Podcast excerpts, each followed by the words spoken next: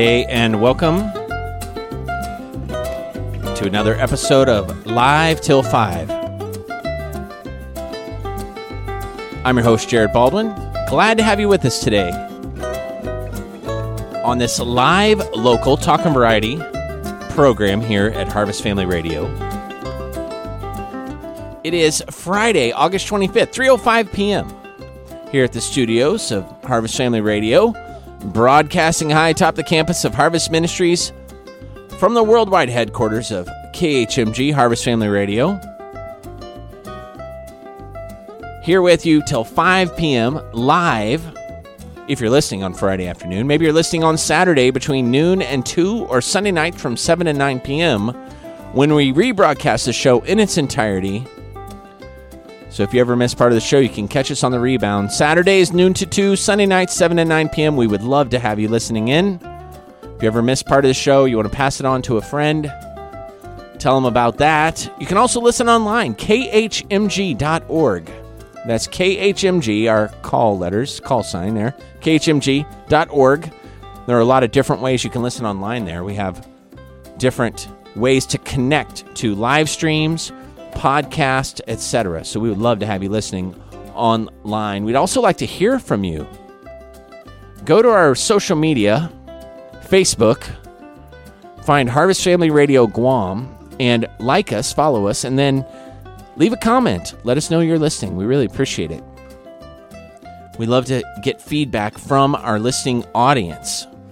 You know, there's no electronic device out there that we're aware of that tells us exactly how many people are tuned in on the radio dial. Now, we can tell how many people get on our website and how many people download podcasts, but we have no way of knowing how many people are listening on the radio. So if you just let us know by going online, we really appreciate that. It's really very helpful to us. So glad you're with us on this Friday, August 25th, 3:06 p.m. here at the KHMG studios. Episode 228. 228. Today's theme of the show are eclipses and other things you should totally block out. Well, maybe maybe the second part of that is tongue in cheek, but we are going to be talking about eclipses later on in the show. Among other things, all our regular guests will be here. Lawrence Nagengas with This Day in History. Sebastian Bazaldua with a little quiz about eclipses. Chris Harper, all around good guy and station manager, will be bringing us the news in the second hour. We'll play a little What's in My Coffee, where we get drinks, samples of drinks from the Hub, Hebrews Worldwide Coffee Shop, the cafe downstairs. And we get to describe to you what we are drinking, hopefully in a way that's delectable and inviting, and that you'll want to go by there and get one for yourself. So we're doing all that today, plus my regular segments, Stranger Than Fiction, The Buck Stops Here, idioms, etc., etc. And speaking of regular segments, every week I talk about what's happening this month as far as observances and holidays go. And this is provided to me on a regular basis by Bob the librarian, who was going to be with us on the show as a special guest today, but he has a cold. So he's going to get better. And when his voice is more presentable, he's going to come on the radio show with us to talk about the Lang Memorial Library and some of the new offerings they have in there. So excited to talk to him and uh, hope he gets better. But Bob, the librarian, provided this to me, including this list of observances and holidays for this month of August. It's Onion Month, Orange Month, Papaya Month, Pedestrian Safety Month, Psoriasis Awareness Month, Spinal Muscular Atrophy Awareness Month, Stevens Johnson Syndrome Awareness, and What Will Your Legacy Be Month. So those are all different observances of this month. This last week of August, Be Kind to Humankind Week, August 25th through the 31st, so just starting today. Drive Sober or Get Pulled Over, August 18th through September 3rd, so it's a two week two week observance there. Expo 2017, June 10th through September 10th in Astana, Kazakhstan. That sounds very interesting. I might look that up on the break and learn a little more about that because uh, Expo 2017, that sounds like the World's Fair in Kazakhstan. I wonder why we haven't heard more about that. Happily Married Husband and Wife Week, August 27th through September 2nd. International Bat Night, actually Bat Nights, August 25th to the 27th. Minimally Invasive Surgery Week, August 30th through September 2nd. And then, uh, let's see, finally, World Water Week, August 27th through September 1st. And then today, of course, being the 25th, there's some special observances just for this day, including Founders Day of the National Park Service, Kiss and Makeup Day, National Banana Split Day. Ooh, that sounds good. National Secondhand Wardrobe Day, like Salvation Army, Goodwill, all the secondhand clothing, thrift stores. World Daffodil Day. The 26th tomorrow, Franchise Appreciation Day, International Tongue Twister Day, National Cherry Popsicle Day, National Dog Day, and National Toilet Paper Day. The 27th, Banana Lovers Day, Global Forgiveness Day, Just Because Day, National Petroleum Day. Uh, let's see here, Slow Art Day, and uh, the Duchess Who Wasn't Day. And then the 28th, Chinese Valentine's Day or Daughter's Day. Uh, let's see here, Dream Day, National Bow Tie Day is the 28th as well, and National Cherry Turnover Day. You know what? I love cherry turnovers. It's probably my top 10 favorite pastries. I mean, I don't actually have a list of 10 or more favorite pastries.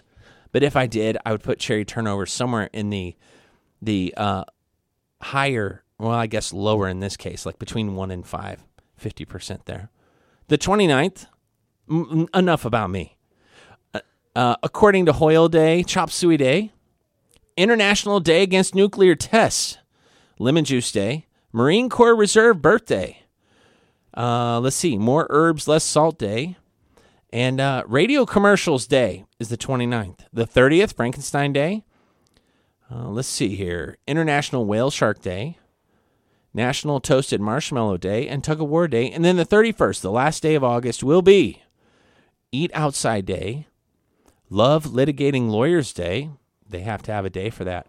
Uh, National Matchmaker Day and National Trail Mix Day. So all those things are happening as we wrap up the month of August. And then Bob the Librarian also graciously sends me this Fact Sites Throwback Thursday. Now, we don't do the show on Thursday, but you can download the podcast and listen to it any day you want.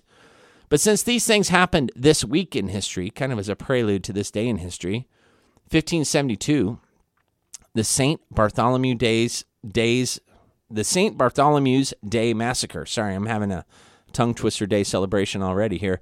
Catherine de, de Medici ordered the, the murder of thousands of Huguenots, group of Protestants in France, became known as the St. Bartholomew's Day Massacre. Huguenots were subject of religious and political disputes during the 16th and 17th centuries.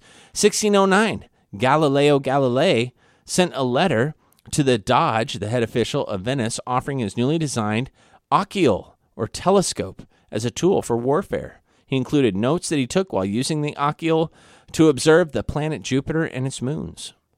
1814. During the War of 1812, British soldiers attacked Washington, D.C. Pre- President Madison was not at the White House that day and sent word to the First Lady Dolley Madison to flee. She gathered items of national historic significance, including secret government papers and a portrait of George Washington. She left all of her personal belongings behind 3,000 volumes amassed in the Library of Congress were destroyed when the British burned the Capitol during this attack. Not cool. 1939, the Nazi Soviet Pact of Non Aggression, basically, the, the non aggression agreement between Germany and USSR was signed. This guaranteed 10 years of non aggression and neutrality should either power engage in a war. The pact was broken in 1941 when Hitler's forces invaded the USSR in World War II. So even though they signed the pact, it only lasted three years. 2011, Steve Jobs resigned as CEO of Apple, stating that he was no longer able to perform his duties. He had fought a rare form of pancreatic cancer for seven years. He passed away soon after on October 5th, 2011. Steve Jobs shaped and influenced the role of the personal computer and other electronic devices. And uh, that's about it. That's what happened this week in history. Let me just uh, put in a, a, quick little plug, of course, for one of my favorite places, the Hub. You know that they sell malasadas there. And so if you're looking for a treat in the mornings before school starts, you don't even have to be affiliated with Harvest at all. You can just be in the neighborhood. You can come by and get yourself a nice cup of coffee and a hot malasada. They're delivered fresh every morning from Daddy's Donuts. One malasada for $1.50, two for $2.50, or you can get a combo of a malasada and a cup of coffee for three bucks. You can't beat that. Really good. Very tasty. Now we're going to take a short break, and uh, while we're on break, we're going to listen to a little harvest highlights. Then when we come back, a little buck stops here, idioms, stranger than fiction, this day in history, what's in my coffee, etc., etc. I'm Jared Baldwin. This is Live Till 5, episode 228 on this Friday, August 25th. And we're going to be talking about eclipses a little later in the show as well. So stick around, more Live Till 5 after this short break.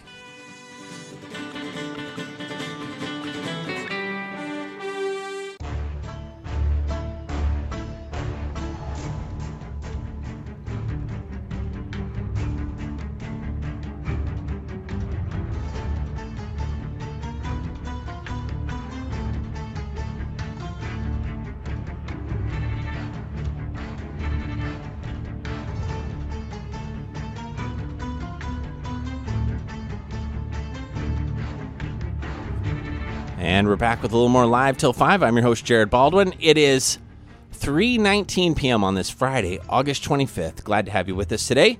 On our live local talk and variety show, we do intend to entertain you a little bit this afternoon. It's a lighthearted opportunity for us to kind of just at the end of the week have a little breather. It's been a busy week. Most of our listeners are coming off of a, a five day work week plus and this just gives a little opportunity for them to be able to, you know, have a, a, a, good, clean alternative. There are a lot of things you could listen to this afternoon. We hope that this is a little entertaining for not just the kids, but for the adults as well. And Harvest Family Radio really wants to build you up and help you grow in Christ and your walk with the Lord. We we have a lot of great programming that is geared towards that. We've been on the air for 21 and a half years almost and broadcasting 24 hours a day, seven days a week. Beautiful Christian music and Bible based programming. And this show, we've been going for 228 episodes every Friday afternoon, approximately for the last 228 weeks. We actually have a couple more weeks than that because of the lost episode from the very first day. And then, of course, a uh, couple, we've had a couple holidays and things that happened in the middle there, but for the most part, the last 228 weeks, we've been up here on Fridays from 3 to 5 p.m. with you, the listening audience. We have some people have been listening faithfully since way back. We have others, maybe you're new to the show and you don't realize all the different things we do. Well, as you listen to the show, we have these regular little segments. Some of them might be your favorite, some of them might drive you crazy. It's okay. Just listen to the show and enjoy. And this is one of my favorite segments actually right now.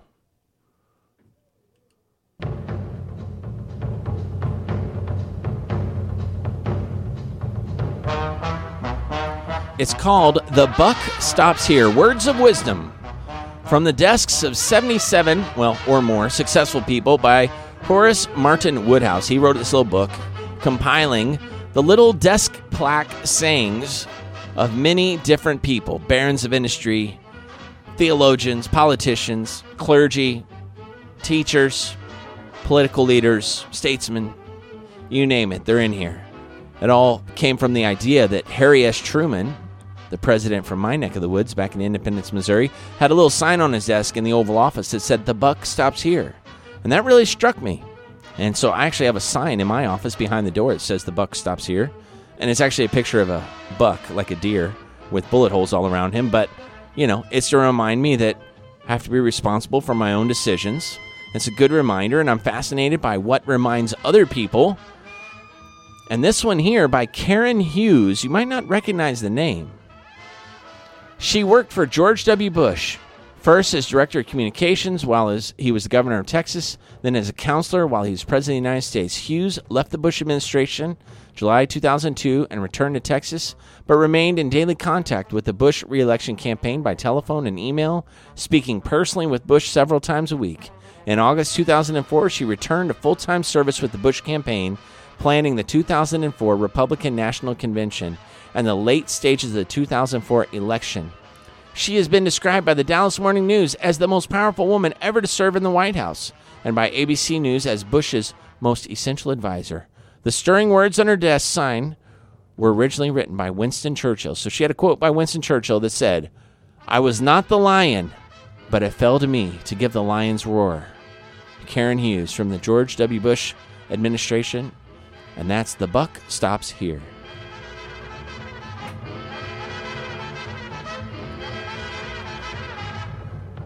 All right, I have a few idioms for you today, and we started doing these a long time ago, back when one of our regular contributors was Nicholas Brown, who's moved on to other pastures, but his memory lingers. And we started doing some different things with idioms back then and word games and things like that. And we found that our listeners really sp- responded positively. You know, the Nielsen ratings were way up when we did things with words, word games, things like that. And so we started doing idioms. One of our faithful listeners, PC, she provided me with this Dictionary of Idioms by Marvin Terban. It's a scholastic book, kind of a kid's book, I think, but you know that that never stops us. Uh, and so we have a number of listeners who maybe they grew up speaking English, but they have no idea where some of these phrases have come from. They say things and they don't really know the origin. Sometimes they say things they don't know the meaning or they misapply the meaning. So let me enlighten you. How about this? Toe the line.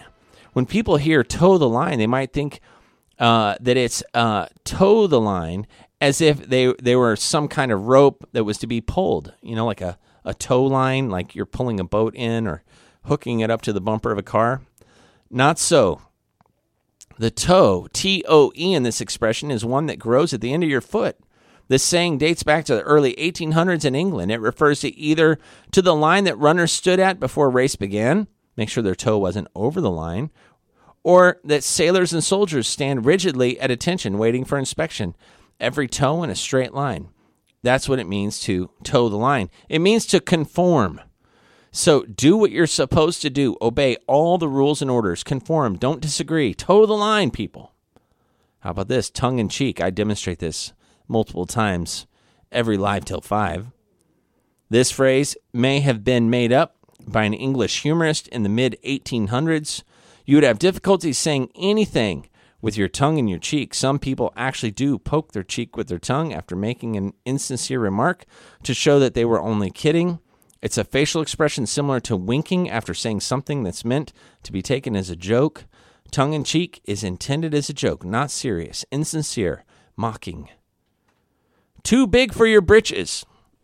Uh, my grandmother, by the way, called pants, slacks, breeches. So she'd say, "Get your britches on," or you know, "Go, I bought you some britches for Christmas." So she called pants britches. Now, it's an old American expression that goes back more than 200 years. Britches, also spelled breeches, is an old word for pants. If now my grandma wasn't over 200 years old, but it was an old word that was passed down to her. Uh, if a person swelled with feelings of self-importance, he or she might burst right out of his or her clothes. Another version of this saying is too big for your boots. And uh, it's a related idiom that captures the same puffed up self worth idea. Stuffed shirt, which we just talked about not too long ago. Of course, you could also rightfully uh, be proud of yourself or loved one, therefore, bursting at the seams, which is another idiom. But to be too big for your britches means to be conceited, swelled with self importance, and haughty. Too many cooks spoil the broth. The old proverb goes back to the 1500s. The creator of this saying knew that one master chef can create a delicious meal, but if a whole bunch of people try to cook the meal at the same time, the food, or the broth in this illustration, is sure to be ruined. Too many cooks spoil the broth. A project is set back rather than helped by too many organizers. The more people who work on the project, the worse it will turn out. Top banana. Some word experts think this phrase may have started with old comedy routine involving the sharing of bananas, but nobody really is sure. Today, people call the uh, call the chief comic in a musical comedy or television show the top banana. Some people may also use it to humorously to refer to the boss in any group. So the leading comedian in a variety show or the boss is the top banana. I don't know which banana that makes me because I guess I'm the lead comedian, but I'm not the boss of the radio station. Chris would be the top banana. I guess we're all in the same bunch. I said that tongue in cheek. Top drawer. The most likely origin of this 20th century phrase is the top drawer of a dresser or bureau. Many people put their jewelry and other valuable possessions in the top drawer so that they can get them easily. From that custom comes the expression, which is used to describe people of the highest social status or anything that's the best in rank or quality. Top drawer means the highest quality, the best Two more here. Both have touch in them. Touch and go. The saying was first used in the 1800s and may have come from ships that came close to touching the bottom of the sea while in shallow water or touching other things that could sink them. These dangerous situations sometimes ended with narrow escapes. If the ship touched the bottom but managed to go on, it had survived a touch and go situation. The term also referred to horse drawn carriages when there was a narrow escape from an accident after the wheels of two coaches touched. Today, we use the phrase to describe any uncertain situation that could end horribly or unhappily.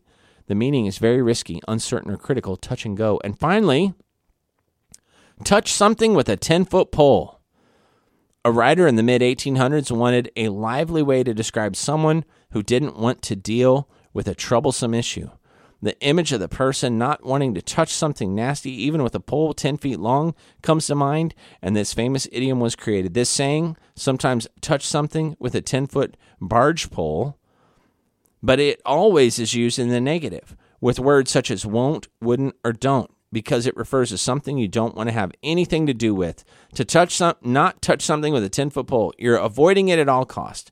To stay far away from a difficult situation touch with a 10 foot pole. And those are our idioms for today. And uh, we love those. We get a lot of good feedback when we do little segments like that. It's kind of fun. I even talked to one listener one time that told me that uh, they really enjoy it. They uh, were not English as their first language. And so hearing the idioms actually was a helpful thing. So that I guess that makes this an educational program. But you're, you know, it's just me. It's just what we do we have been doing this for a long time, you know, 52 weeks in a year. We're on episode 228. So, yeah, we've been doing this for over four years. Hard to believe we've been on the air that long with just this show. Now, Harvest Family Radio has been on the air 21 and a half years. So, this little show pales in comparison to Harvest Family Radio's overall uh, library of programs that they've produced. And if you go to our website, khmg.org, you can see all the different things that we do here at Harvest Family Radio. The guys produce so many great quality programs. Uh, guys that have gone before us, a team that has gone before us, has helped catalog and produce a lot of great programming as well. And so I'd encourage you to go to khmg.org and look at all the different programs you can listen to live stream. You can download the podcasts. Certainly, you can uh, send us a message through there as well. There's a way to email us from there. We love to hear from you also on our Facebook page. Our Facebook page, uh, Harvest Family Radio Guam. You look us up and uh, you can follow us. And it would be great if you did because we we love to get that direct interaction, that feedback from our listeners. And every time someone just views our Facebook page for the first time, we get a little notice if it's your first time viewing our Facebook page. So go to Harvest Family Radio Guam on Facebook, find us there, and like us, and we'll be able to see it. And we will take that as like a little wink from you that, hey, we approve. We're listening. We appreciate that. It is Friday, August 25th, 3.32 p.m. here at the KHMG studios. I'm Jared Baldwin, your host. Episode 228 of Live Till 5. And we're going to take a short break. When we come back, Lawrence Nangas, Sebastian Bazaldua, Chris Harper, myself, some drinks from the hub, and just a fun all around time. So stick around. More live till 5 after this short break.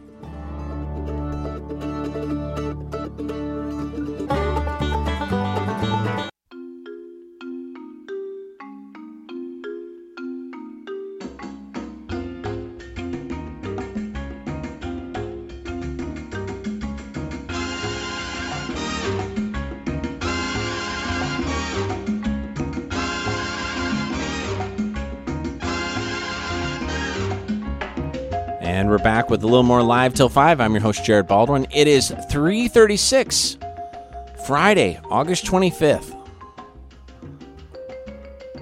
Special shout out to a few people. People number 1, my son Zachary Baldwin turned 18 this week. Congratulations. Happy birthday. Zach even worked in the radio station for a summer or two helping us with some programming and things like that. So if you see Zach, wish him a happy birthday. Second event of note my 26th wedding anniversary. You can congratulate me because uh, I'm very blessed. My wife and I have been blessed with 26 years of wonderful marriage. And we've spent, let's see here, out of the 26, half of them have been in Guam, now that I think about it. I think we've had 13 wedding anniversaries in Guam out of our 26. So half of our married life has been in Guam, the other half all around the world Japan, Texas, Wisconsin, Missouri, New Hampshire, and uh, Guam twice. So it's really been great run. So happy anniversary. Yesterday, the 24th, was my anniversary. And Wednesday, the 23rd, was Zach's birthday. We actually spent one of our anniversaries in the hospital recovering from the delivery of Zachary. So, yeah, it's great. Praise the Lord. Now, here in the studio, we are going to get into our uh, drinks from Hebrews here in just a moment. But as we're waiting for Lawrence to make the trek up here, because we are three stories up, want to just bring up. Uh, well, I can't find it right now. I had a little article here I want to share with you. Oh, here we go. Stranger than fiction.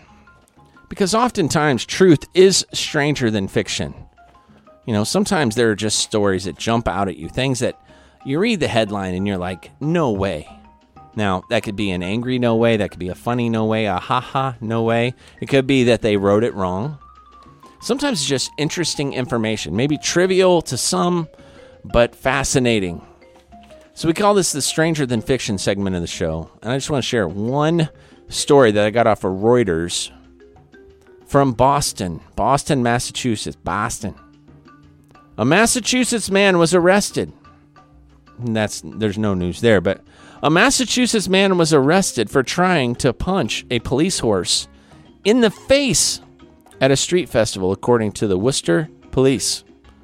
So you can tell I used to live in New England uh, because I know how to pronounce Worcester. The incident occurred on Saturday when police were responding to a disturbance at a beer tent at the street festival in the city located 40 miles west of Boston. The man, 59 year old Donald, Donald Pagan, tried to walk between the column of, a, of police horses when officers asked him to stop. Pagan stepped to the side of the horse and got into an aggressive posture by quickly raising his fist in an attempt to punch the horse in the face, police said in a statement late Monday. The horse instinctively jumped back away from the male, which caused a hazard to Mr. Pagan, the officer, and the horse. Pagan was charged with assault and battery of police officer, resisting arrest, and interfering with police horse. Pagan could not be reached for immediate comment. Of course not. But yeah, so he tried to punch a horse and he got arrested for it. And then ended up in the news, Reuters news service, and we're talking about it in Guam. So what a crazy, st- yes, bare knuckled, bare knuckled, like old Joe Sullivan, the old 110 rounds of bare knuckle boxing.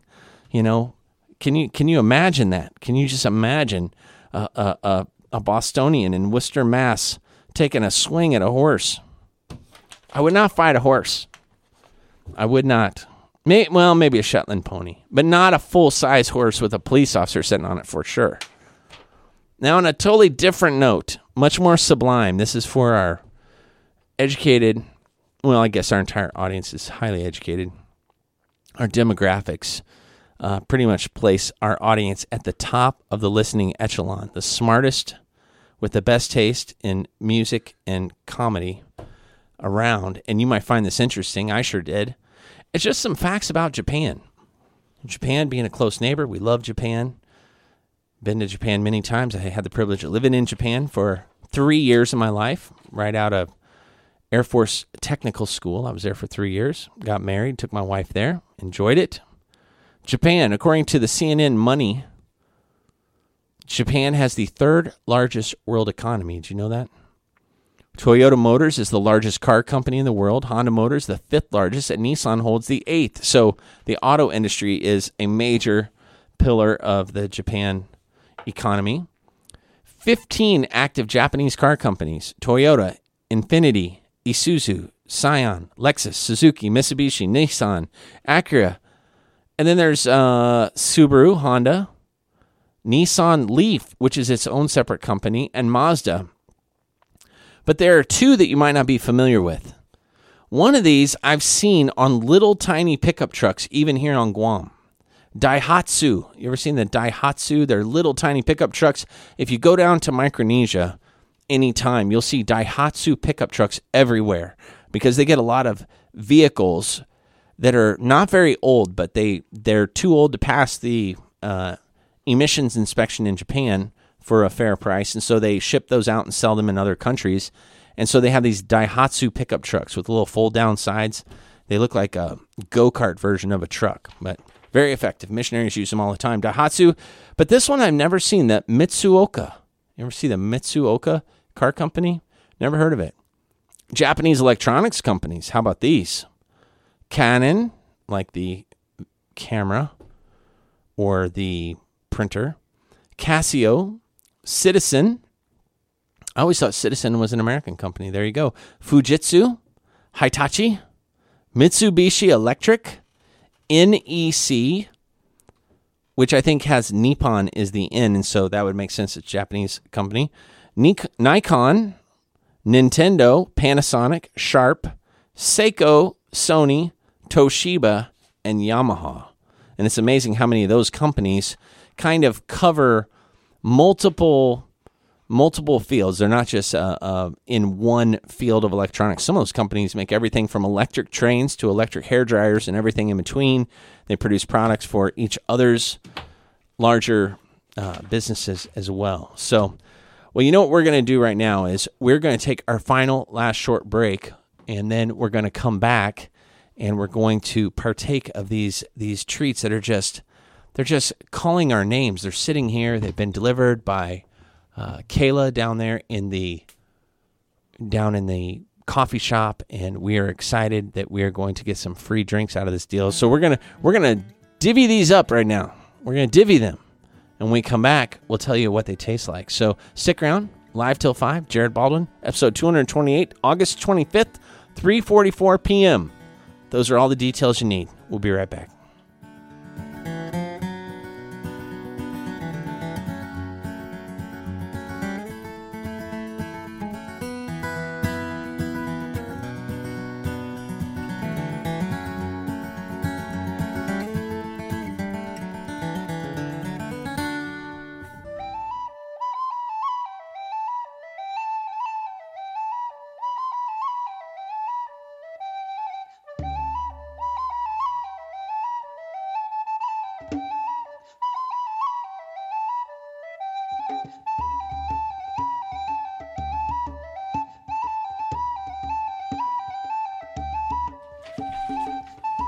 Back with a little more live till 5.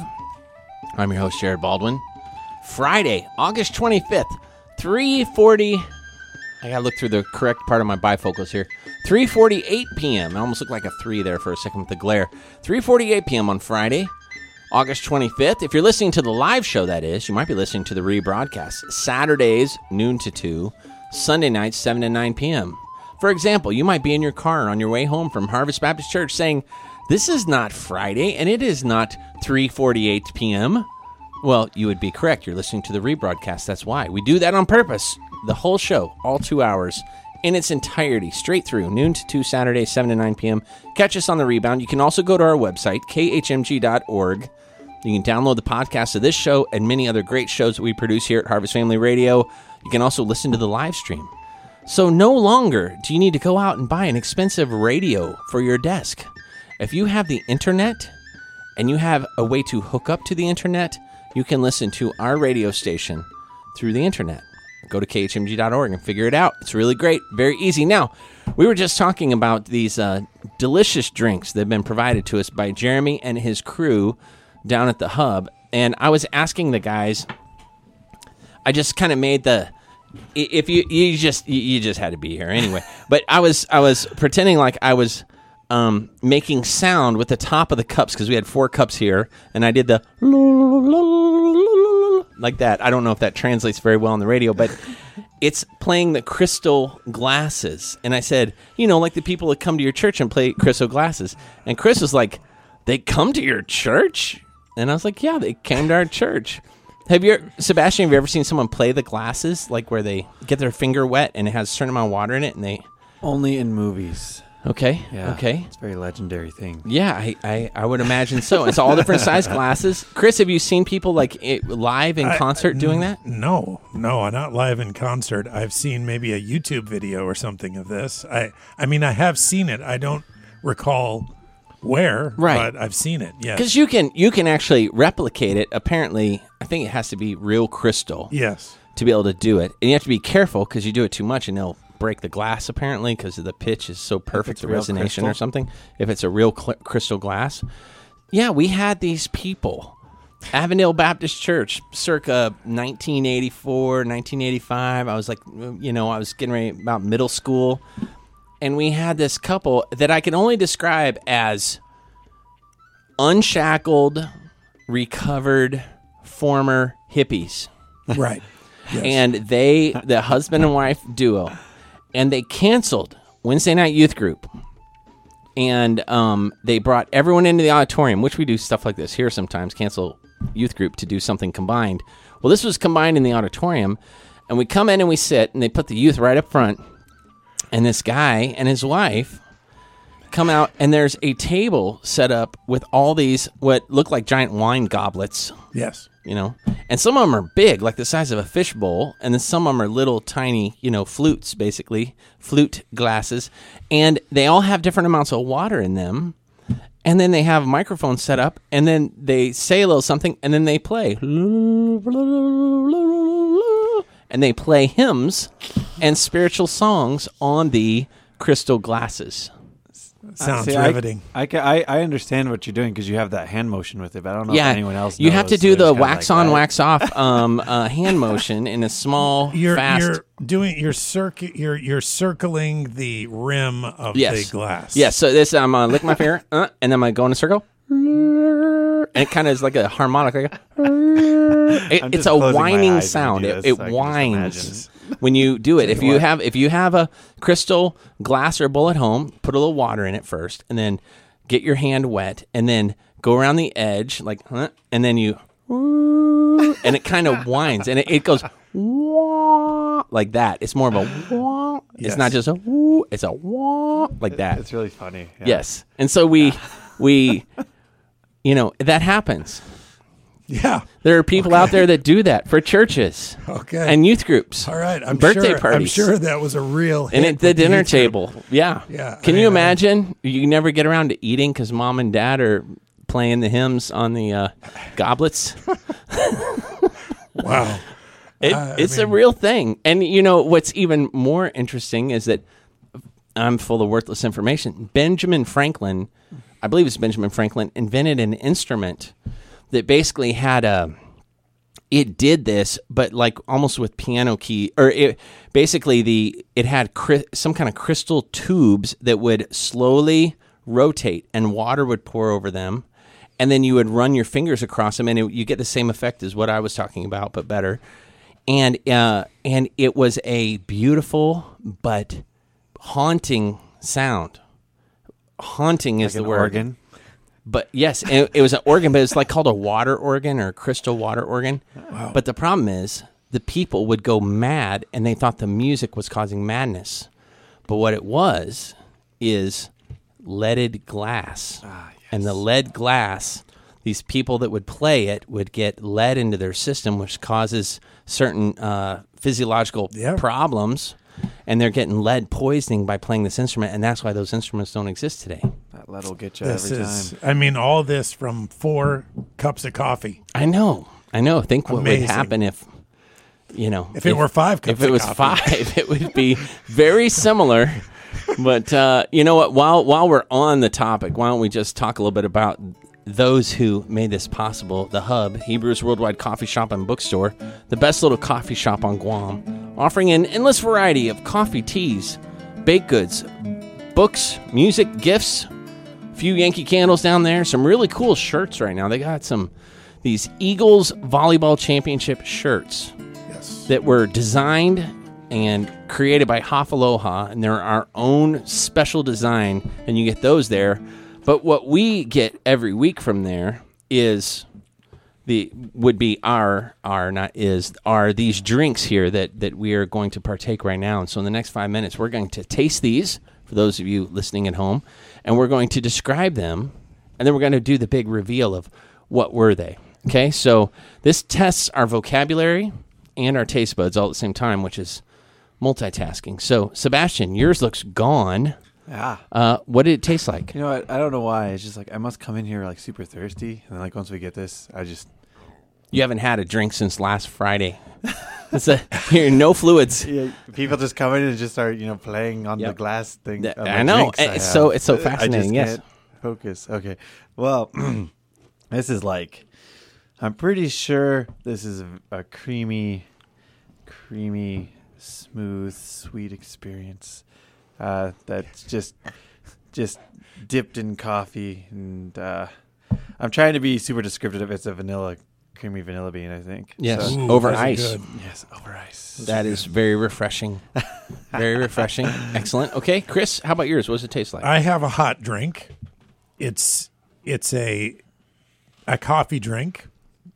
It has a a flavor in it that's a sweet flavor.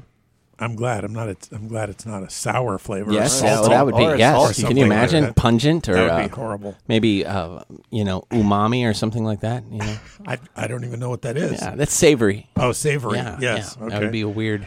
Well, this has what I think is caramel. Mm-hmm. Some people call it caramel. Yes, We've had that we- discussion yes, many we, times. we, we've beat that on horse this to death. or car amel.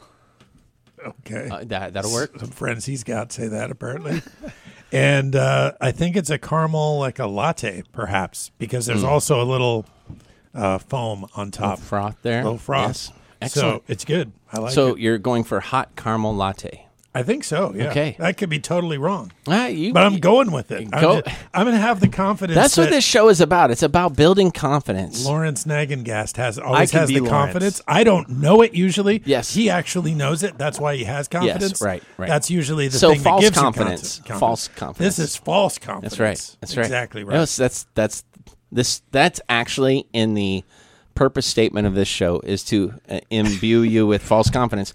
My drink is very similar to yours. It's hot. It's definitely an espresso drink. Tastes like a latte because if it, it has that sense that there's been uh, cream or milk steamed into it and it's totally mixed in. It's it's it you know it's not like in separate layers. It's all one consistent nice hot drink. Mine tastes like maybe vanilla, uh, but you know sometimes you after a few drinks you kind of lose whatever the distinctive taste is. Like you can't smell it as much. Sebastian, you have the white mocha with caramel. Close. Um, or camel, I'm not sure. I can't read their writing. It could be camel. wow. Um, Let's see. Do you what number, Number do you two. have? You have number two. You have the honey hazelnut latte. Honey Okay. hazelnut. Wow. hey, I didn't even know that was a These thing. are sweet names. Uh, number hazelnut. three, Lawrence is going to have my drink, the sugar-free hazelnut latte, because I grabbed the wrong one. Stand by. Oh, I'm super glad I didn't grab that. number Oh, three. there's no SF on it, so I wouldn't have known until the big Exactly. reveal anyway. I have a vanilla latte. So, and Lawrence would have had this drink, and so it makes sense that I called it because Lawrence always calls it. So there you go. It's, Great job. It's, it's more in the drinks than in the person, apparently. So thank you to the Hub for providing us with these great drinks. We really appreciate it. It's always very tasty. And uh, now that we're at the top of the hour, I think the best thing we could do is take a break for the news. And then we're going to come back. Sebastian's got a quiz for us. I don't know if you heard, but there are a few people in the States that reported there might have been an eclipse. So Sebastian's going to be talking about an eclipse. We're going to talk about this day in history with Lawrence Nagengast. He's just finishing duet practice right now. And uh, we'll continue on with some Stranger Than Fiction and other things as well. So, listeners, stick around. We'll have more live till 5, a whole nother hour of it here on KHMG 88.1 FM, Harvest Family Radio, Barrigada, Guam. Stick around for SRN News.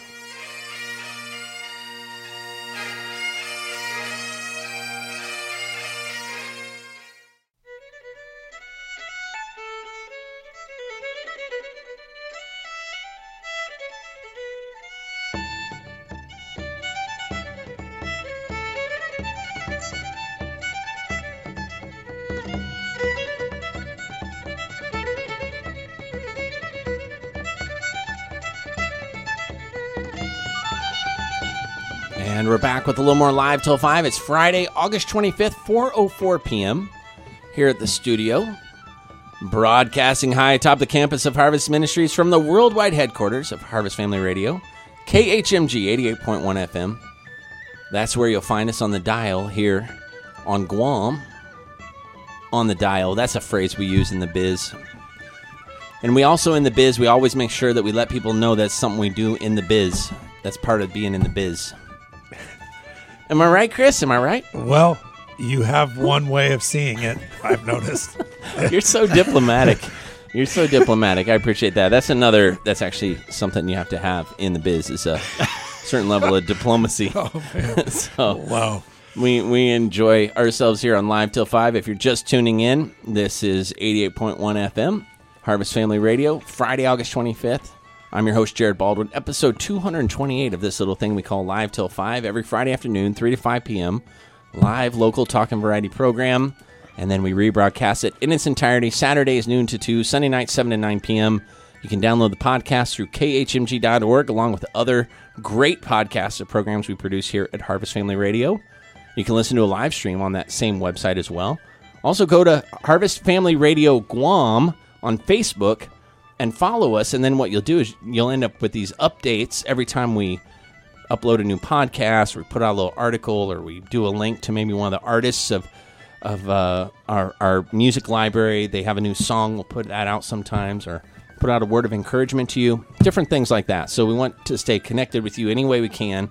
And we love to hear from you any way you can. So on our Facebook page, on our website, swing by the studio. Sebastian will give you the tour. It'll take like two minutes. It'll be great. You can see the faces behind the voices. I'll even greet them. You'll greet them as Yeah. well. yes. And, uh, you know, Monday is cherry turnover day. So if you would like to bring cherry turnovers to the radio staff, Ah. they'd be greatly appreciative. Chris, do you like cherry stuff? Sure. Okay. Yeah. And Sebastian, you like cherry stuff? I, of course I do. Lawrence, do you like cherry stuff? I do, because Traverse City up in Michigan has the Oh, big cherry that's right. festival every summer, and we went to it one year. It was, it's awesome. What's your favorite kind of cherries? Like, uh, do you have? Do you understand the differentiation? do you like? I mean, the big like one up there kind? Mm. is like the the sour. Uh, It's a sour cherry, Mm-hmm. and that's good in jam. Of course, they put some sugar in there with it, but uh, I really just I, I like maraschino's okay on a Sunday, but that's not my Mm-hmm. Yes. favorite. Just to eat I- out of a everyone jar. that goes out to lunch with me knows I get those in my diet soda. Yeah, those Keeps are people good. from getting my cup accidentally. Yeah, that's true. But then the the the I don't know what it's called, but it's it's still a sweet cherry. It's not. Is it like a dark, it's dark right- color, or is it it's, a bright it's red? darker. Okay. It's darker, but it's got the little pit inside, and you just eat them off the stem, and they're Oh, I love awesome. those. Yeah, I love those. I like the Bing variety, Bing cherries. They're the dark, almost a plum color. Yeah, they that's look like a right. Uh-huh. little plum almost. They're so dark Mm-hmm. And uh, pretty sweet with a with a touch of sour. Mm. When I was a kid, I used to drink black cherry cola. Yeah, me too. That was that was Black so cherry. popular, wasn't Yeah, it? it was like really Shasta popular. and all the off brand, what we call off brands, Yeah. you know, Gotcha, generic brand Shasta. soda. Western family. Western Family, and Yeah, you could get black a cherry. black Yeah. cherry soda. I always thought that was one of the best flavors. And the cool thing was, no one else in my family liked it. So there was always two black cherries left, you know, in Yeah, the cooler when you're at course. the family picnic. That's why I get Dr. Pepper. People don't like. People in my house don't like Dr. Pepper. That's Pepper. right. I mean, that's not selfish at all. We're trying to, you know, make yeah. sure I everybody- wasn't a. I'm not a Dr Pepper fan. So. Yeah, see, we, we you put some stuff in there. That's why I, know used to what go to to- the coffee you, shop. You doctor the you doctor the about Mr. drink Pibb? You know? shelf. Mr. Pibb, I you do know, Mr. Oh, wow. Pibb, no I- problem. I'll do Mr. Pibb I'm all more day of long. A, Pibb more extra. Of a Vernors and uh, Fresca. And Oh, I like Vernors. Yeah. Yeah, Vernors and and you know any of those like ginger ales. Uh, How I'm a about huge uh, fan. have you have you ever had um, uh, birch beer? Oh yeah, Birch Yeah, beer that's very very good. good. It, it, it sounds bad to our listening audience. It's actually like root beer, but it's just a different Yeah, type beer of root and- instead of sassafras. ginger beer. it's- Ginger beer is very good. tasty, especially out of Australia. Yeah. it's one of the I like best. grape. you like grape? Yep. Nehi? You like a grape Nehi? Grape drink. Grape Yeah, drink. Okay, yeah. grape drink. That's good. That's good. That's a public school cafeteria kid right there. You Yeah, know, in a juice box. right there. Yeah, They had um, that on tap at the tortilla factory. in in Missouri. I, I talked about this a couple of episodes ago, but we have RC Cola is really Yeah, popular. we had that. from. We had Royal. Crown. Yeah, Faygo. That was a that was Faygo was a, a big deal. subsidiary, I think, of RC Cola. I think it was. Yeah.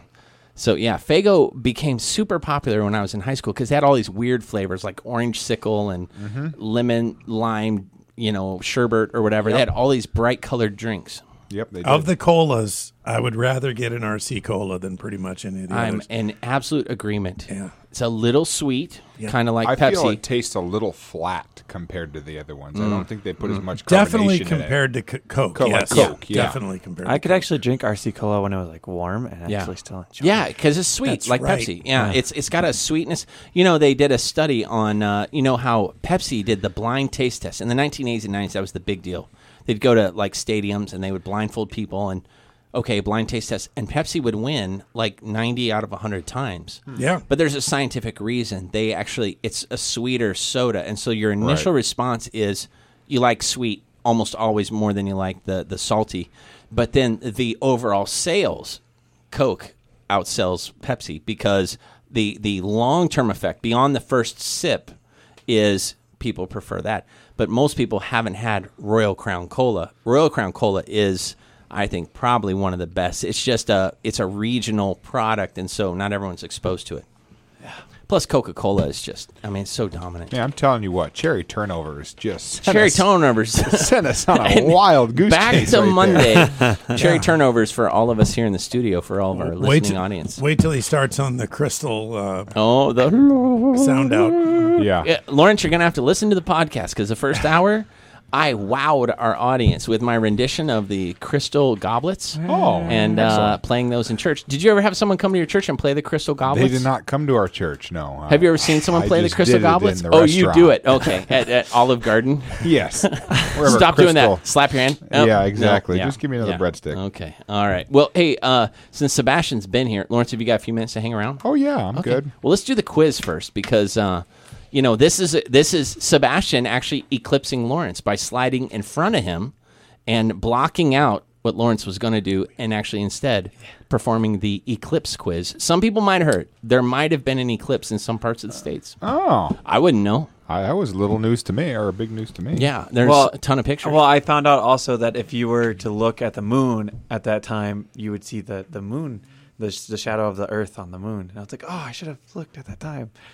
I missed it. Mm. But but yeah, you know, we have the shadow of the Earth on the moon frequently. something like I don't remember. I'm sorry. but it was out of cycle. I don't know. Yeah. They said that if it was nighttime, you could look at the moon. Because I'm pretty sure if you were looking at the moon at that time, it I'm was so directly in front of the confused. sun. Like that's what you're Solar looking at. How's that eclipses. possible? They confuse me, which is why we're doing a quiz. All right, great. All right. You're obviously perfectly qualified to conduct this quiz. It's okay. everything, everything I pulled is not me. It is from the internet and perfectly That's reliable. Even better. Even Okay. better. hit us. Hit us. Let's go for it, man. All right, I Yeah, call it's all this the solar e quiz. Haha. okay. Um, so we'll just go around the table here, and Yes. um, You always have a name for the I, quiz. well, you know what? Maybe one or Top two, five right Yeah. here. maybe one or two Solar listeners are out there and be like, "Oh, I can't wait to hear what he named it this time." Okay, or maybe Hey, that's just me in my head. You have Okay. Sebastian. I get it, right? You have to keep the fans happy. If the fan wants, if the fan The wants a name, if they want the a name for the quiz, give them a name for the quiz. That's why I say the biz all the time. There's fans out there that like me saying the biz. That's what we do in the biz. Yes, and At least, I- even I- if I'm it's in the, you know, I'm the learning this. in This the is a- congregation of my mind. What's just been said just now is a virtual cornucopia of Oh, nonsense. It's a virtual cornucopia, uh, uh, uh, uh, plethora. Exactly what that is. Right. Okay, Okay, it's well, all yours. Here we People go. Here we go. that. Here we go. I'm ready. In plain terms, a solar eclipse is a phenomenon that occurs when the moon obscures the disk of the sun. We know this, right? Right? Okay, good. An eclipse only takes place during what lunar phase? The new moon, the full moon, the first quarter, or the last quarter? I'm going to say new moon. I don't even know what that means, but it sounds good. I'm going to try it. Um, I believe it's the new moon. Also, I would think new moon just because of uh, I don't remember seeing the moon in the sky this week uh, before or after the eclipse. So I'd say new moon as well. Okay. Well, that's what I'm trying to think. If the moon is directly between the sun and the earth during that day, then by the time it travels around the other side of the earth at night, it'd have to be in that same line. So I think I think what they're all saying is correct. I think new moon is the right answer. That is correct. You all are correct, and you all get no points because you all are correct. Oh, I So, forgot. so It's did, we, did we not have any moon on that day, night? Right, because technically, if everything's on the same line, Right. You're you're actually you're right that the Earth's shadow is already cast on the moon. So that's why that question is correct because the new moon, the the moon is obscured by the Earth's shadow, Yeah. and so you can't have a full solar eclipse unless it's a new moon. Is what they're saying. It's always going to happen at- on the same same time. Okay. Okay. So yeah, even though yes, at yes. that moment the moon was actually on the other side of the planet, yes, yes. it is a new moon. So it makes sense. Uh, It adds up to there what we you go. said. That's that's why. Okay, makes that's what you were saying. Thank you, Jared. Okay. I'm an number- encourager. Call me Barnabas. Okay, Barnabas. Question two. That's a that's a figure of speech. It's okay. It's okay. All right. Question two. What type of eclipse takes place when a ring of light surrounds the outline of the moon? Mm-hmm. Is it a total eclipse, an annular eclipse, a partial eclipse, or a hybrid eclipse? Is what type of eclipse takes place when a ring of light surrounds the outline of the moon? Well, I, th- I think I saw that in some of the pictures of this one. So it's a total eclipse, I Yeah. think. I would say total. Yeah. It is, yeah, it's it is total. Okay. Um, well, I have annular here. Oh, Hmm. And it says partial is sun is only partially obscured. Total is when the entire sun is hidden behind the moon. Mm, Well, okay. yeah, yeah. Okay. I, Hybrid- I, I see mean, what I- you're saying. so okay. I'm just saying, what would be the difference then? Yeah. Is there is there a distance the moon can be at some point when it's an eclipse and it be a total? Because from what I saw in all the pictures, the best it can do is leave a ring. Uh, okay, so this is what I think. Listen what, where, where we might be on this. here, yeah, tell ya. it's you know uh, Jeff Borkart needs to weigh in on some this. but postulation here. They're probably listening on their way home with all the kids saying, "No, you're so wrong." Um, Daddy, tell him the right answer. Uh, so it depends on your location of observance. So for some people, they observed the total lunar eclipse this week. Others probably observed the annular lunar eclipse. I would imagine. And the partial was beyond that. Exactly. that If you're not was- perfectly lined up, that little line they showed across, Oh, then I I, yeah. I think we might be onto something there. And if not, it sounds good. Yeah, it does. Yeah. Thank you. Confidence, Barnabas. express confidence. Yes. Listen, that's, that's, what it is. is. Yeah, I was. I Very heard it on the confident radio. It is the total. No Oh, doubt about it. But but yeah. You've heard of fake news? We This even is- made him Hey, question his is- answer. well, I radio. I did. Well, I have annular here. I I believe I'm right. Okay. Hey, You're, hey, you are the expert. So he did Google it I He after did. all. it. I would trust them. Uh, so no one guessed that correctly, right? No. No, we didn't. No. Zero Uh, you- points it- again. well, according to Wiki Jared, y- we w- uh, we would have got it right, but Oh, okay. according to the real truth, then we didn't get it right. Yes, correct. All right, question three. More than one eclipse can occur during the same calendar month. True or false? Now remember, I gave you a bunch of different types of eclipse, so don't just Yeah. think of a. I, I think it's true because couldn't it happen? You know, to where things don't move a whole lot. So the next day, couldn't there be a, a potential You mean the lines up? Yeah. Yeah, I, I'd say true. Then. in the same location? Like if I was Yeah. in, let's say Charleston, South Carolina, like there was an eclipse there this last time. Would it be there twice, or just in the world? Could there be eclipses? I No, don't just know. just from that same location. from the same location. Yeah. Ah, I'm gonna say true. I'll say true as well. False. Mm, yes. Okay. Well, the correct answer is true.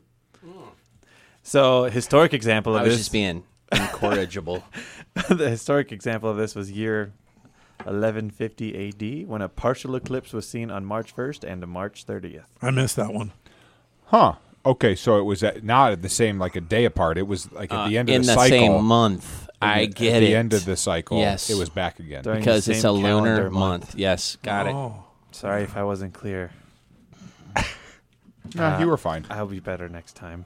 Okay. You were fine. Your insincerity disturbs me. uh, just like how I encourage my Awana kids. Just next time. Next time. Next time, I'll give you a couple hints next time. All right. yeah, for a cherry turnover. yeah, and an RC cola.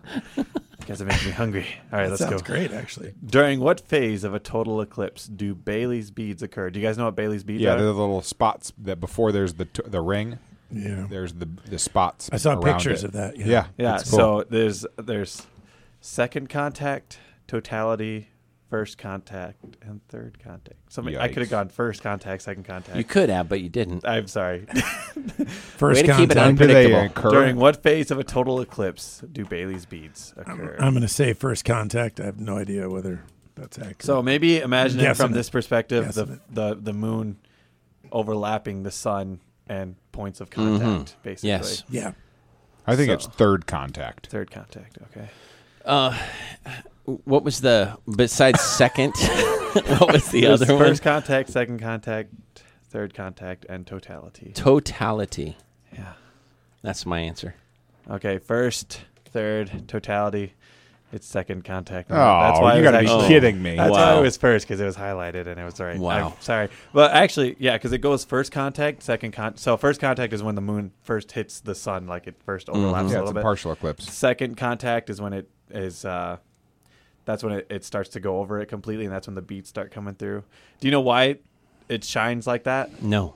It's because the Is light. craters. yes, the light is reflecting off of the craters and or or Really? It's- Bending around and it, well, it's not. Re- The Yeah, moon's surface isn't smooth. yeah, so it's going through. So the there's craters. those little gaps or little valleys that it Yeah. can kind of shine through. oh, Yeah. So yeah, it goes first contact, second contact, which is that, and then totality when it's like completely Is third covered. contact Hmm. after the Third totalitarian? contact is then afterwards when it's Ah. exiting. It ends on a third contact. So um, yeah, This is enlightening. yeah, this is why we do this. you know? Uh, for our listening audience, this should join us. This is not National Public Radio. This is actually 88.1 KHMG Harvest Family Radio. We're just talking about science because of the eclipse this week. This is an eclipse quiz. Yeah. The solar. now, back to the quiz. now back to the quiz. Next question. you all were wrong on that last one, right? So We no were. one got any points. Man. thanks for pointing that out. Good. Yeah. The discourager. Okay. Seven. Total eclipses usually last more than seven minutes. True or false? False. False. I think they're True. average, average around three. That's false. yeah, they don't last that long. And Okay. there's only very specific. One Sometimes minute it's and just 42 one. seconds. Uh, It felt like 7 million minutes once I started seeing everyone's Facebook posts. Yeah, Come I- on already. I said one, once I started seeing everybody's selfie with the eclipse, I thought I would- had burned my Uh. retinas out. yeah, yeah. Yeah. you've been waiting was- to use that one. I've been you? waiting because I. It was like, how many of these can we see? Yeah. this is I was reaching for. Well, and then cereal what you don't know is are all of them real? Like there was one where the image, the Baily's beads, almost looked like a cross and stuff, and you're like, "Is that real? Did someone make that up? Do I want to really repost that or like it?" You know? My favorite is the Death Star going in front of the. Oh, now that was funny. yeah. That was funny. okay. Um, all right. Two more questions. Um, question number eight. Um, next question. I forgot. I yeah. Okay. Never mind. Uh, which of the following can you use to adequately protect your eyes while looking at the sun? A CD, solar filter, film negative, or sunglasses? Can we go back to CD? Does that have another thing or like a, CD? I, a I, CD? compact disc? A certificate of deposit. I mean, how much was it for? No. So I know you can use welding, uh, a welding. CD, uh, Yeah. solar filter, Mask. film negative, or sunglasses? I think solar filter. That's it. uh, film negative is an interesting concept. That is, nega- that is interesting. Um, I'm going to say a film negative because it just seems interesting to me. I was going to could say be. that too because I what I I don't know if a solar filter. I mean, that's Yeah. appropriate for the camera, but you can also point your phone at the regular sun, but you can't stare at the sun. So, No. um, I think I would could go with ruin your film. sensor, yeah, though. I would go with That's what I'm film negative. I'm going film negative as well. Hmm, interesting. Well, um, the only recommended objects are solar filters because, yeah, So obvious. I know it's very. It's I went with that. I went with the obvious. Yeah, that's good. Good job. Yeah, because I guess Captain everything Obvious. else will burn your eyes out. So Just I got to mean, get a welding mask. That's all you got to do Yeah. right there. Yeah, you keep That'll bumping the into the, like the end table and stuff, but once you're outside, the head tape. fine. I was actually wondering. You saw A all couple those. bruises on your quads. Oh, you'll be where's that- okay. Lead me outside, honey. I, I got Yeah. my mask on. just need Well, you can take it off till you get outside, honey. No, I want to be prepared. Yeah. You, you saw all out. those shades that people bought, like the Mhm. solar Yes. filter, you know, glasses. Yep. I wondered, like, if anyone was just like they fold they sold fake glasses. Can you imagine? And like people got their eyes burned. Yep. They did. There was a recall on a bunch of them that were sold by Amazon the week before it happened. Yep. I don't think I'd trust him, frankly. Yeah, Yeah. I don't either. I mean, you wouldn't know until I'd it's too glance. late. I mean, what if it was someone trying to make a statement? You know, like, "Ah, What if, you're all what if blind. it what if it blinded you? You couldn't Exactly. go to your Amazon order to look up the return policy. I know. it's like the perfect crime. Yeah. Okay, before we, you know, start getting people thinking about these things, you know, let's move on. Well, Yeah, How many more you got? well, this is the last one, right? Okay, I'm ready. Uh, Lawrence in the lead with Uh-oh. Jared. this is like the first time ever. Sorry. solar eclipses also occur on other planets in our solar system. Which of the listed planets experience them? Saturn, Venus, Jupiter, or Mars? Is there more than one answer No, there's one answer on that list. that experience them or do not? That experience them. Yeah, Saturn, Venus, Jupiter, or Mo- Mercury. With their own, with their Mercury. Mercury. Mars. Oh, sorry, Mercury. Uh, Mercury. Oh, I meant Mercury. Mercury. Freudian slip. Sorry, I know it's such a huge leap in thought. Wait, Mercury. I'm gonna go with Jupiter. Yeah, I'm gonna Go Why? with Jupiter. Why? Why are you going to Jupiter now? It now? has 16 moons. It and does I have assume moons. That one of those moons will get in the way every now and then. I would go with Saturn because it has the same amount of moons, but I think Jupiter is probably better. the other two, I don't believe have moons, and it'd be or very Mercury. difficult with the nearness of their planet to being to the sun that Yeah. Venus and Mercury would have any sort of eclipse. So that's why I'm going to go with Jupiter. Saturn. Yep, Saturn. that's the other option. I would go. So read me the planet options again. I know Pluto's not a planet, so don't say it. Saturn, Venus, Jupiter, or Mercury. I would go with Venus uh, for 17 reasons, but uh, only one or two I'll enumerate right now. Number one, you can't see through the atmosphere anyway, so it really doesn't matter. They wouldn't know if they were having one. Number two, and it wasn't caused by humans. Different program. Um, number two, now you know you're not listening to National Public Radio. Uh, n- number two is, I think that uh, size and proportion you know what? I take that back. Venus doesn't have any moons that I'm aware of. Let's let's go back to. I'll go back to um, Saturn. No I'm going to go with take-backs. Saturn. No take Take back. I still had my hand on it. Saturn. Let's go with Saturn. Saturn. Saturn. You went. A Saturn as well. Saturn, Jupiter. Mm-hmm. Jupiter is the correct answer. Wow. And Lawrence is the winner. Let me explain. Jupiter has five moons large enough to obscure. Oh. Mars also, but because of the moon size, only lasts about 20 seconds. Pluto did have moons, but Pluto is no longer a planet. That's right. So What? Well, never mind. We That'd be just an uh, we NPR just had we just had uh, Pluto's not a planet day this month, August. Pluto's not. It was a like two weeks day. ago. Pluto's not a planet so day. sad. Many tears. All right. Yeah. What is Yeah. it then? I don't know. It's I will Swap have to wait till next month and see what that holiday. Space debris or yeah, it's, something? it is. It's a Wow. it's an afterthought. There's Planet X, or supposedly to the 10th supposedly. planet. Okay. Well, hey, now before we take a break, which we all really need, uh, Lawrence, the it listeners. is Friday, August twenty fifth, and I have to believe this might be one of the most epic days in history. Some of the most important things that have ever happened happened on August twenty fifth um, in history. I'm sure, and so if you could, because there's so many things, if you could limit all the historical events to Visigoth and um, Indo Chinese historical, non emperor related, non militaristic uh, women of achievement dates. That would be very helpful. Okay, so stick with those two things. that would be perfect. Well, I have Galileo, who's from Italy, who the Visigoths ransacked. Okay, there you go. See, So there's one connection. Connection. 1609, he demonstrates his first telescope to the Venetian lawmakers. Number two, Yes, and he did that for war purposes. Even though he had seen Jupiter and its moons, He had seen it. He wanted them to use it. Uh, he the Dodge or whatever he, he's called the the uh, leader of the city. He wanted him to use it for military purposes. yes, to scout out. 1968, Tsar Peter the Great returns to Moscow after his trip through Western Europe and visit visiting the Visigoths. Not really, but he came back and realized Russia was so far in the Dark Ages that he made the men begin shaving all their beards, and if they didn't, they were drug in and sheared off. And then began a shipyard. That's a sign he- of that's a sign of progress. Drag them in and shear them. It is. It is. Uh, we have the explanation of James Cook that started today. The man that eventually will discover, all, not discover, but uh, found Australia as the uh, national, not uh, worldwide prison, international prison for England. Hawaii, Sandwich Islands, etc., Yeah. cetera, et cetera. If people have Amazon Prime, we've been watching a history of Australia.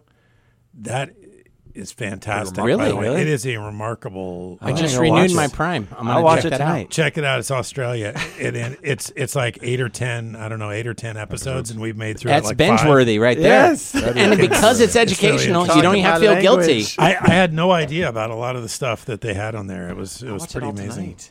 Yeah. Honey, get us a couple bags of pizza rolls yeah. Oh man. Oh, and some rolls. Vernors. And a little bit of RC Cole and cherry turnovers. Uh, we're gonna we're gonna done. watch ten episodes of Australian history Yeah. on It's Amazon stuff. It's Prime. on Amazon Prime. awesome. Okay. Um, yeah, and I guess I was going to say a few things about um, boxing, but Amelia Earhart finishes her transcontinental flight today.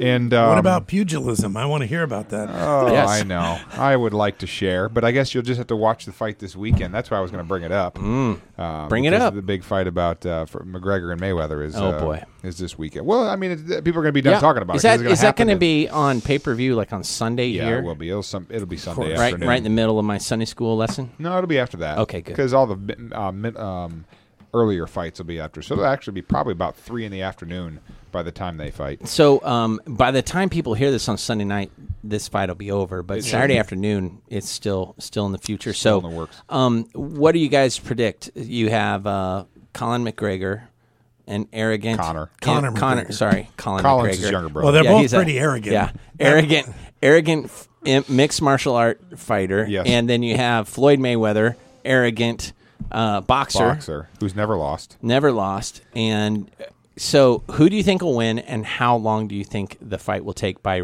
do they do rounds? Are they, doing do. rounds? They Okay. usually do 13 rounds. Most of these fights, and they're the doing it as a boxing match, They are, yeah, but they're using eight ounce gloves, which to me. which me are thinner, right? Well, it's lighter. It's Yeah. just it's closer to an MMA style, uh, not now style he can't glove, use. but weight of glove. Can he use MMA techniques at No. all? No, Is it's a boxing match. This is so the only adaptation, I believe, is the weight of the gloves. Okay. everything else, Which No they used to use. to the It's in a face. They used to use eight ounce. yeah, back, in the day. I think the MMA is four. I think those the the wraps Mm-hmm. they use is four, maybe not even that heavy. So people are starting to think that that was a, a mistake to agree to that for for Mayweather. To me, I, It's gonna mess know. up his beautiful grill. the the the youth of McGregor is the one thing. Mayweather's in very good shape, but McGregor's young. He's 28 years old, and so I, to me, if, if it goes 13 rounds or 12 rounds, whatever they have, It's 12, yeah. 12. Uh, I don't know. It, it could be that he gets more hits in the late rounds, but Mayweather's technical technic techniques, wow, are the best. That's why he's never lost. So he wins by decision because usually the punches he makes make contact and are quality punches. Where That's like how he beat Pacquiao. Yeah. Pacquiao swung more, but he didn't make it land Yep. as many. So, anyways, I don't think anybody gets knocked out. I really don't. I think it's a decision in the end. Eh, so I, I you, think you're Mayweather going with wins. Mayweather in a, decision. In a decision. full full length, thirteen yeah, 12 round- rounds. 12, 12 rounds. rounds. 12, yeah. I think it's a, a unanimous decision for Mayweather. That's okay, what I think. Sebastian, Uh, boxer or the MMA fighter? MMA. Really? McGregor. Wow. Okay, you think it'll go quick or take a long time? Um, I'm going for. Nine I mean, rounds. McGregor fights three Nine rounds. rounds. I mean, they're intense, but those are three, not 12. Five. They're five rounds. Five five minutes round. Five five minute rounds. So That's what I, I listened to an interview with. Chris does a little MMA on the side. No, no, no. I listened to an Alaskan interview with a couple of boxers, and they were talking about first of all, the eight ounce gloves make no difference whatsoever because the gloves are to protect your hand so you can punch more. Right. They're not to protect the face of the opponent because they make no difference. Right, yeah, To the yeah. face of the opponent. It's like putting it's like putting Yeah. a pillow Well, over a baseball to the bat. weight, the weight of what they're swinging for for an hour. yeah, right. That's what I'm referring well, to. he he said the reason they use ten ounce is because guys hurt their hands. Break, So you can break they- every bone in your hand Yeah, so after a full fight. So he said that makes it a disadvantage if you're a hard puncher because you it's there's less protection for your hand. Uh-huh. So they said that's a that's kind of a ruse. It doesn't really make any Yeah. difference. People in boxing know that. Anyway, this was this was according who do to a you couple think? Of boxers. Who do you think's going to win? Oh wow, I think uh, I think Mayweather. is going to probably have to win it if he if he can stay away from the punching power Yeah, Murder's because strong. he's he's strong, he's fast, he's young. It's I don't know if he can stay away from the punches, he's going to win because he's just an excellent excellent champion Yep. boxer. Yeah. So Well, uh, my my prediction is first off they both win because they're both going to walk away with so much money from this, Yeah, that's and there's going to be a rematch no matter what happens. You think? I I think Wow. so. I think so. And the quicker the fight goes down, probably the quick sooner there'll be a rematch. Like, hey, I wasn't ready or whatever. Um, I could see McGregor getting, you know, just totally losing, and then literally just going crazy on Mayweather and and attacking him, like tackling him Yeah. and beating him Really? up. Yeah, because. You know he's not used to, to being handed you know his lunch so to speak. so maybe a head kick, yes, something like that. exactly. It only take one, right? a roundhouse like a Yeah, like that's a- what I'd be worried about. I'd I, and That'd and be something, wouldn't it? I would go with Would be something. Sylvester I'll tell ya. Stallone said, Wow. and Sylvester Stallone, although you know he's an actor, he knows a lot about boxing. I saw he him had interview about it, and he said that um, they're going to charge Mayweather with um, manslaughter after this fight. That's what he predicts. Yeah. Oh, That- really? Oh yeah, because he's well, he's a he loves boxing stuff anyway. Like he sponsors different boxing Right. events and shows. He just said there's just no comparison. It's it's it's like it's. I think it's like when Lance Armstrong tried to win the New York City Marathon oh, wow. uh, a couple years ago against um, Haile Gebrselassie. He basically Lance Armstrong had retired from Tour de France and he started running. Well, and all his VO2 max and his muscle and everything matches perfectly with these guys that win uh, marathons. And they're like, well, it's just an easy transition. Not even close. Hour behind the uh, hour behind the pro marathoners. So I think I think that it's it's going to be really hard for them. So anyway, I think Mayweather's going to win. Yeah. I don't even think it'll go the full distance. I think um, I think McGregor will get out? knocked. I think he'll get, you know, maybe not knocked out No, cold. but counted. Yeah. Give him a- wow, really? I think he's going to lose. I think he's going to Yeah. actually lose. It Oh, won't be. It won't go to decision. because That's what I he's think. taken he's taken some hard hard shots Yeah. in his day against uh, against some of the other guys. But again, I mean, how many shots can you take in Diaz, 15 Nate minutes Diaz. versus? Well, and then they just found out that Jones is a steroid abuser. Anyway, let's uh, take a short break. Did you see that in Wow. the news? Yeah, they did. They yeah, they, did. so they're stripping. Uh, is it? It's uh, his. It's A- his Alex belt. Jones. I forget his John first name. Jones. Jon Jones. Jon Jones. Is getting stripped of his titles and stuff for steroid use. Yeah. Sad. Okay. Anyway, that's a bunch of random information around the was world in the 80 days and back again. Thanks, guys. And uh, we're going to take a short break. When we come back, talk a little bit about Jerry Lewis, who passed away this week. This is live till five here on 88.1 FM KHMG Harvest Family Radio, 4:36 p.m. on Friday, August 25th, episode 228. I'm Jared Baldwin, your host. We'll take a short break. When we come back, Jerry Lewis, little little clip of Jerry Lewis, and then uh, a little bit about his life in our in our topic of the day, and then a little more live till five to wrap up the hour. Stick around. This is 88.1 FM KHMG. From the film Cinderella.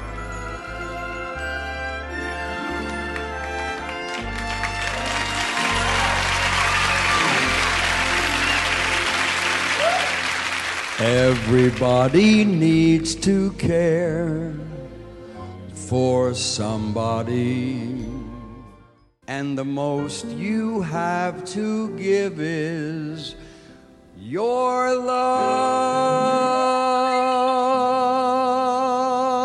in a cabin or a castle. Even though you rise or fall without somebody, I'm nobody at all.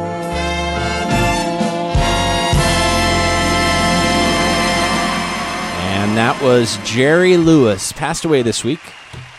Little background biography on Jerry Lewis, television actor, actor in films, also a comedian. Even worked in theater a little bit, apparently, and a philanthropist. Died just this week. Jerry Lewis rose to fame in a comedy duo with Dean Martin. This is from biography.com, by the way. And his slapstick humor carried the multi talented performer through decades of film, television, stage, and radio shows. Jerry Lewis was huge. Born 1926 in Newark, New Jersey, Grew up performing in a vaudeville family after he met singer Dean Martin in 45. They developed a popular comedy act and performed in many nightclubs like the Copacabana. Made a successful TV appearances. Uh, transition to the uh, big screen, 1949, My Friend Irma, which led to an additional film and TV appearance. After the comedy duo split, Martin enjoyed solo success in films like all these other ones, Delicate Delinquent, stuff like that. Nutty Professor uh, is one of uh, Jerry Lewis's big ones, 1963. In addition to this prolific career as an entertainer, Lewis was active in the fight against muscular dystrophy, hosting an annual telethon for the MDA Association, Muscular Dystrophy Association, 1966 to 2010. And uh, they did a bunch of films, some really funny films. He was nominated for the Nobel Peace Prize in 1977 for his efforts on behalf of people with muscular dystrophy. And uh, he did a lot of different things, but based on his extensive experience as an actor, director, and producer, in 1967, Lewis began teaching graduate film courses at the University of Southern California. His lectures were collected into a book, The Total Filmmaker, 1971, which is considered a seminal text in the industry. In addition to his prolific career as an entertainer, Lewis was well known for his charitable work on behalf of people suffering from muscular dystrophy. Until 2011, he served as the chairman of the MDA and hosted an annual telethon that raised nearly 60 million a year in donations, adding up to this, believe this, 2.6 billion dollars during a nearly half century run. For his efforts, Lewis was nominated for the Nobel Peace Prize 1977 and received his Jean Hersholt Humanitarian Award in 2009 Oscar ceremony. He had a bunch of kids and and just uh, very interesting character. Don't know if he was saved or not, but uh, know that he was quite the entertainer. And I remember as a child staying up, I think like spending the night at my grandma's house and watching the Jerry Lewis telethon. And it's it's n- like nothing that's on television anymore today. It was a variety show and he would personally be involved in skits and songs. And then you have all these other famous people and semi-famous people and formerly famous people come on the show. And then they would use the entire uh, all-night show to do educational uh, interviews and things about the mus- the disease muscular dystrophy. And then they would have a call center you could call in and pledge a certain amount of support. And they would raise like they said like 60 million a year. And they would stay on the air all night long. Jerry Lewis would literally stay up all night, sometimes on screen, sometimes he'd go back to his dressing room or whatever uh, they would do at that time and then come back on the screen. But they would have all these old timers to be on there, and it's a pretty amazing little bit of media history. There's nothing quite like it anymore, and there's no one quite like that that would do that and sacrifice so much. He was very, very popular. I heard a little bit of his biography this week. He was the most popular actor in France, which he got teased about a lot, but it was actually a big deal. They awarded him a medal that I guess is similar to our Congressional Medal of Honor. I think it's for for entertaining and, and being a humanitarian over there.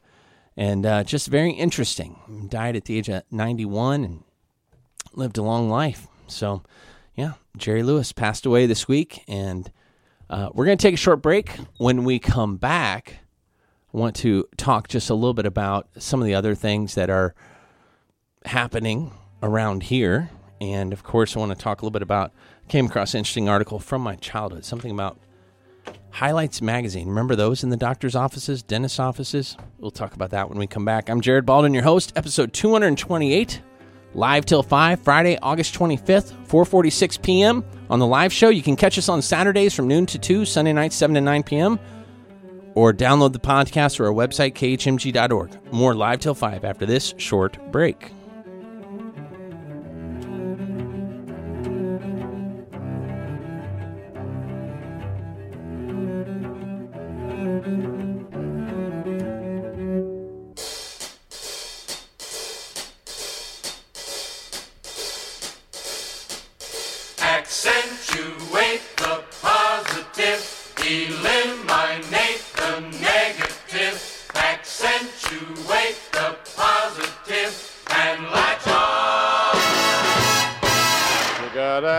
Back with a little more live till 5. It's 4.49 p.m. here on Friday, August 25th.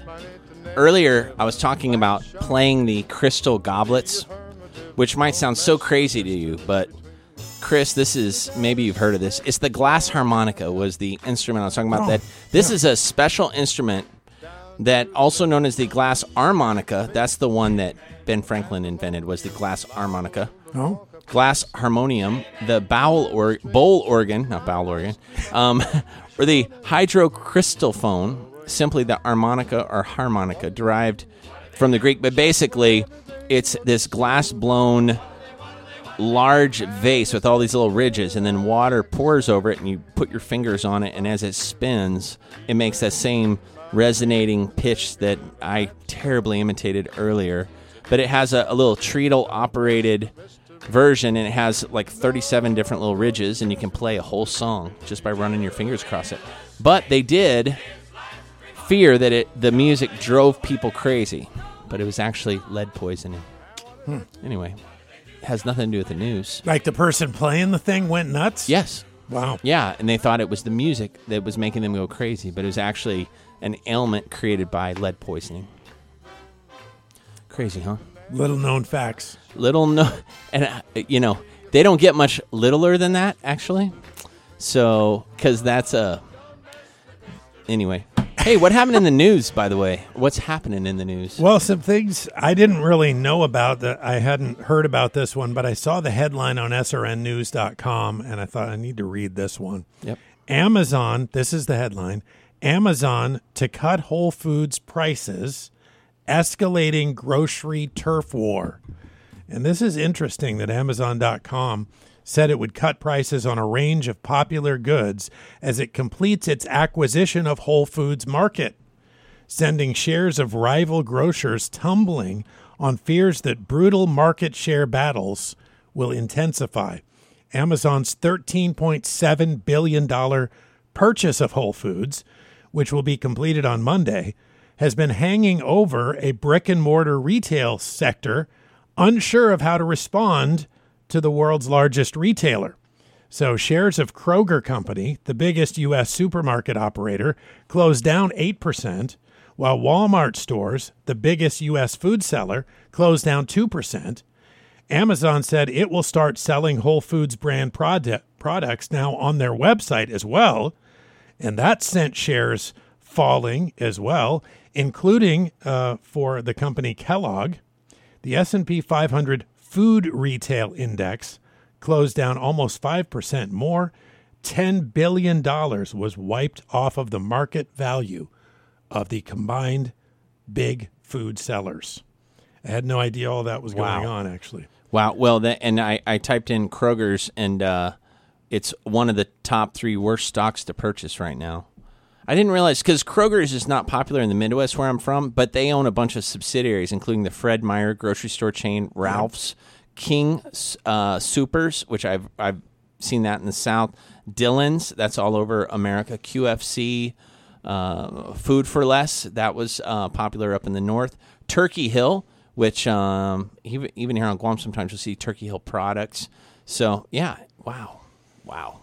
So Kroger's is down because Whole Foods, when they start selling through Amazon, Yeah. they're they're hoping they're leveraging that they're going to dominate and and take a little bit of that market share away from Walmart, who sells more food than anyone. Well, and the other part that you have is the introduction of delivery in certain markets Right. for Amazon. So And probably amazing. the demographic of people that buy from Whole Foods might be more likely to also want delivery. That's exactly. I think that's what they're hoping, yeah. Uh, the number of children attending charter schools in the United States hit a record of about six percent of all students. That's compared to who are in public schools, according to a federal education report which was released this past Tuesday. Charter schools are publicly funded schools operated separately from local school districts, and they're usually independently run but also can be managed by for profit companies or nonprofit organizations. Some of them run multiple schools. About 3 million students were enrolled in charter schools in the 2015 16 school year. That was up from roughly 1.8 million students five years prior, according to a report by the U.S. Department of Education's National Center for Education Statistics. They represented 6% of the total in 2015 16, up from 3.6%. Of the more than 90,000 public elementary and secondary schools, charter schools made up nearly 8%, an increase of 5.9% from five years earlier. So I thought that was interesting because education is really changing in the United States, and that's because um, most of the numbers say that education is very, very poor in the United States. So people are, uh, governments are trying a lot of different things to make education better, and, and that's only good. Of course, in certain areas of the country, uh, they want no part of things like charter schools, and then in other parts of the country, charter schools are the the hottest thing. A lot of growth there. So, so we'll see uh, who wins out in that. charter schools seem to put off the the impression that they are cutting edge Right. almost experimental in the way that they address education and things like that and i think parents that get frustrated with either traditional or status quo education either in the private schools or public school offerings that are around them charter schools seem like a viable option because they're they're privately funded or whatever and so Right.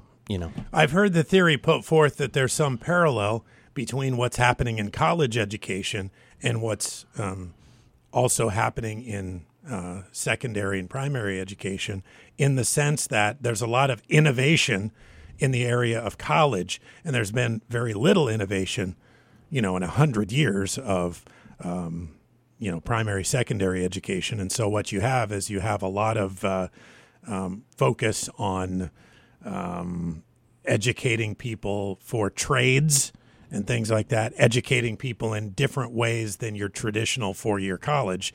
And that's that's enormous at the moment huge huge trend toward that and so you're having you're seeing a similar effect in charter schools because they train people in different sorts of things than just your traditional school subjects. right. A lot of the charter schools go beyond that with all kinds of other training.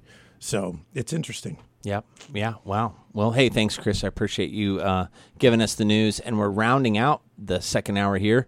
Uh, what are you doing this weekend? That's a good question. I'm probably going to take some pictures. I've been, I haven't uh, I haven't been on a real um, where I went out and went for a couple hours to take pictures here in the last couple of weeks.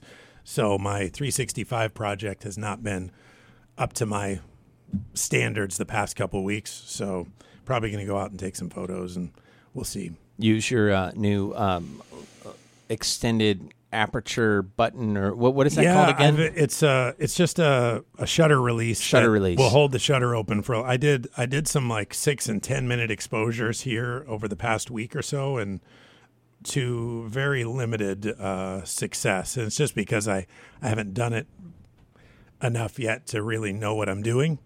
So um so we'll see. I'm having limited some limited success. Yeah. let's put it that way. It'd be neat to like maybe go somewhere in Barrigada Heights or something, and and during a a really long period of time, planes coming and going, and seeing that. Yeah. That would be a really neat one. Yeah, well, I mean, I, I've done, I've tried to do a lot of planes coming and going. I did one one night where I, I had the plane coming in at night, and I wasn't on a good enough angle to really get enough of the plane. What you have to get is you, the plane has to stay in the same spot for long enough for you to get a, a, a real, for enough light to get right, to the sensor Right. right.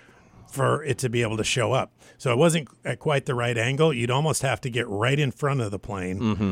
and which I can do that. You can go. There's a little place you can pull off in front of the airport, Right. That's over on Route Eight, and you can just sort of hike up over to the where the runway is. Mm-hmm. But I just haven't. I haven't got the right angle. So I got a couple of shots, and I thought, ah, these are kind of throwaways. They weren't. They weren't great, but we'll see. Maybe I'll get one like that. Yeah, I, th- I think that'd be cool. You definitely got to keep putting those. Uh, put a- put a link on the Facebook page so that our listeners can see your 365, some of your best pictures.